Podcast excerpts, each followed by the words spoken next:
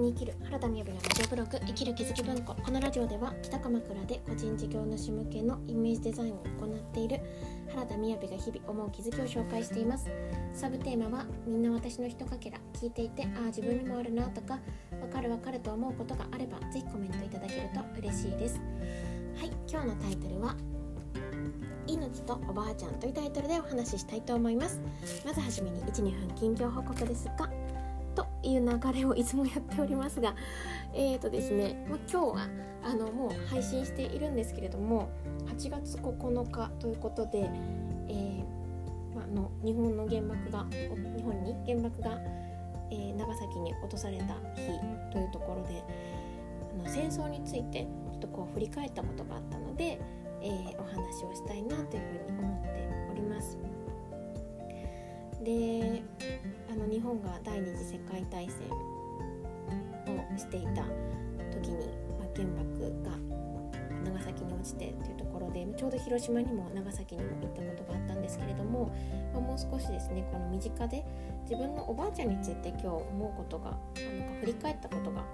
たのでお話ししようかなというふうに思っております。えー、なんかですね今日思ったことは私がおばあちゃんから私が今おばあちゃんと言っているおばあちゃんは母方のおばあちゃんですね、えー、父方のおばあちゃんは今もあの元気に生きています。でおばあちゃんは、えーと、母方のおばあちゃんは亡くなっているんですけれどそのおばあちゃんは私にそういえば戦争の話をしてくれたなということから思い出したんですね。であの私がおばあちゃんからもらったものっていうことだったんですけどなんかねおばあちゃんは私の部屋に来ていただいたことがある方はわかるかもしれないですけど似顔絵と写真が飾ってあるんですよね。でとってもおばあちゃんは型破りで変わった人だったこれが私の、まあ、一番の印象ですねでもですねそれが今日もらったことだったんだなっていうのを思ったんですよね。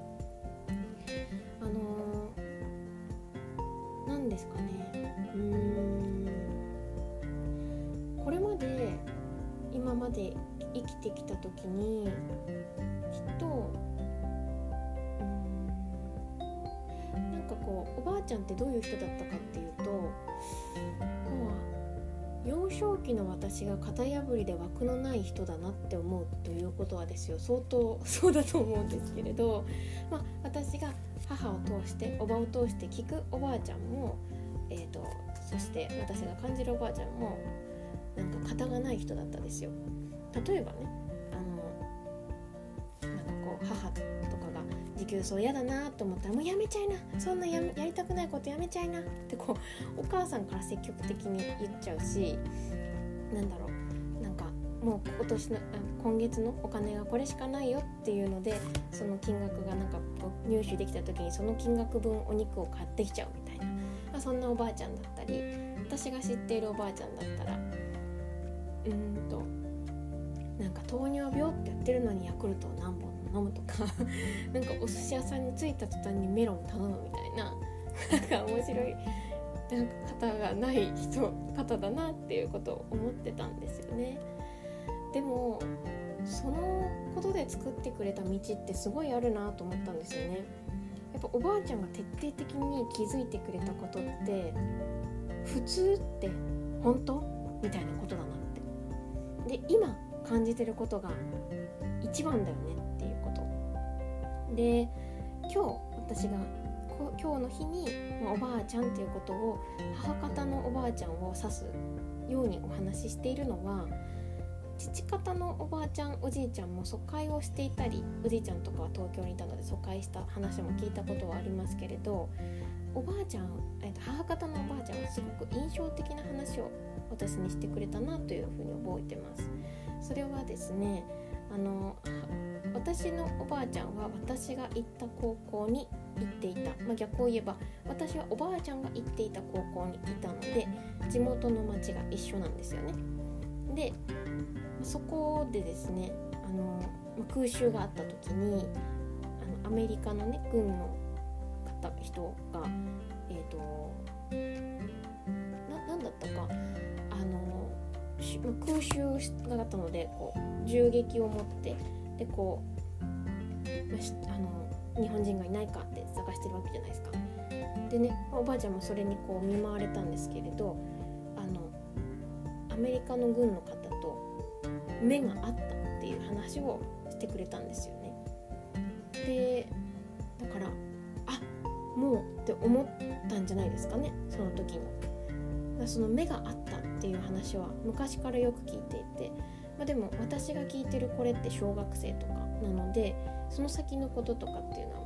何て言うんですかその殺されるかと思ったとかなんかそういうところまで聞けたのか覚えてないんですけれどとっても印象的だったのは目があったんだっていう話だったんですよ。でなんかそこが今日結びついた感じがしたのはおばあちゃんにとってあの命の危険命のことっていうのはもう一番の何て言うんですかね。あのそこからの人生ってこう生きれたっていうところじゃないですか。だから言ってくれてたことってあの毎日を楽しく生きること以外に大切なことなんてないよねっていうことだと思思ったなと思いました。持久走ねあので点が取れないこととかとかなんだろう、うん、なんか生きると死ぬっていうことに比べたらそんなことってそこまで大きくないんじゃないっていうことをなんか人生かけて教えてくれた人だったなって思いました。で私がおばあちゃんのこの絵を置いている理由って普段は考えてなかったり思考を見たことですごく向き合えたことでもあったので今はね本当に愛されてたことが分かっていたんですけれど私はすごくおばあちゃんに対して意地悪だったんですよね。でも蓋を開けてみたらめちゃくちゃもしかしたら一番って言えないですけどすごい可愛がってもらってたんですよね。で何かというと私がおばあちゃんの嫌だったところは何かというと我慢ができないところ。なんですよ。もうこんなね音声聞いていただいてる方って私の性格もある出てるかなと思うんですけど私割ときなんていうか細かいというか決まりを守るタイプだったんですね。今より余計に。でおばあちゃんはねあの糖尿病なのにさっきも言ったようにヤクルトとか飲んじゃうですよね。だからもうなんか長く生きてほしいって思ってるに決まってるのになんでなんでなんで？みたいな。なんでこうやって子供みたいなおばあちゃんなんだ？みたいな、まあ、そんな感じで私は冷たくあしらってた感じだ。冷たくあしらってた、うん、冷たくしてたんですよね。でも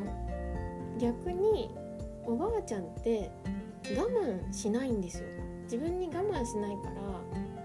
人に我慢求めなかったなって。それはもちろん孫の私から見てなので他のねあのおばとか母とかからは知らないですけれどもうんあのそうですね。なんか我慢を強いられることってなかったですよね。私はね自分が我慢してるから おばあちゃんに我慢しまくって 我慢しろよって怒りまくってましたけど心の中で。でもやっぱなんかおばあちゃんって愛がすごい大きい人で私が生まれた時に7段のあのひなだひな人形をパッてこう買ってくれたのもおばあちゃんって聞いたことがありましたしいつもうちの家におばあちゃんが泊まる時は一体いつから起きてたんだろうなっていう感じで私が起きると必ずこの目元のところをねこう触ってくれてたのがいつも覚えてるんですけどそれが気持ちよくてよく寝たふりをしてましたけど。だからかおばあちゃんってとっても分かりやすく愛を示してくれてた。なんか時にねいとことかの話を聞くと、まあ、私が当時ちっちゃかったからですけどなんか「もうみやべこっちに来な。あんたは大人だからもういいよ」みたいな。大人としてどういう発言なのって言っちゃうぐらいでもある意味すごく何て言うんですかね。今自分が大切だ楽しいとか思ったことをちゃんとこう表現するっていう方だったんだろうなっていうでそのおばあちゃんが気づいてきてくれた血があるからあそこでおばあちゃんが亡くなっちゃってたら私いとこ10人以上いますけどいないわけですよね。でそのおばあちゃんが型破りで悩むこともたくさんあったと思うんですけど特に私のね母とかおばとかはでもそのおばあちゃんが作ってくれた当たり前なんてないんだから世の中楽しもうよっていう気持ち。それが私が会社を尽くしてないで仕事をできている今だったりなんかなんていうのかな。確かに私あんまりも父も母もそうですけど普通でいろよみたいなことをね思うこともなかったですから全部自分で選んでいいっていうのをおばあちゃんは多分母にもおばあにも伝えてたんじゃないのかなと勝手ながらね思った感じですね。でねおばあちゃんは歌が好きだったんですよね。その歌を好きだっていうのが、まあ、たまたまたまたまというか割といとこも結構歌が好きな人が多いと思っていてで中でもねあの今日リンクにスタンド FM を貼らせていただこうと思うんですけど昨日 MV が公開された「命」っていうダークスターの、えっと、いとこがいとこが組んでいるユニットっていうんですか？がリリースした YouTube があります。やっぱこう、ね、それもなんかおばあちゃんがつないでくれたなんか歌っていうものかなってで、ね、こんなレベルでは全然ないんですけど私はこう趣味な感じなんですが習っている声楽で3月にねあのコンサートを開催しようと思っていてでそこでね私がこの前先生に自分からこの歌が歌いたいって連絡した歌があるんですがそれもたまたま「命」っていう言葉が入ってるんですよね。だからやっぱこうおばあちゃんがつないでくれたことってあるなっていうふうに思いました。で今さっき喋っててずっと気づいたことは私おばあちゃんがっていうのは母方のおばあちゃんなんですね。母方のおばあちゃんが私にとってお父さんつまり父。つまりつまりお婿さん。の悪口を言っているところを聞いたことがないですね。よく父の話はしてましたけどそれって結構すごいですよね。父がいないシーンの方が多かったですから。うん。なんかそんなことを思い出しました。ねだから今日はこうもちろんね姿形が見えなくなったら消滅してしまうっていうことではないっていう風なのが思考でね見ていくことではあるんですけれども改めて亡くなったおばあちゃんがこの第二次世界大戦っていう時代を通して命もつないでくれてそしてその時のきっと命の経験が今の私のうーん世の中を楽しもうっていう気持ちを作ってくれてるんだなということを思いました。という、配信です。聞いていただいてありがとうございます。それではバイバイ。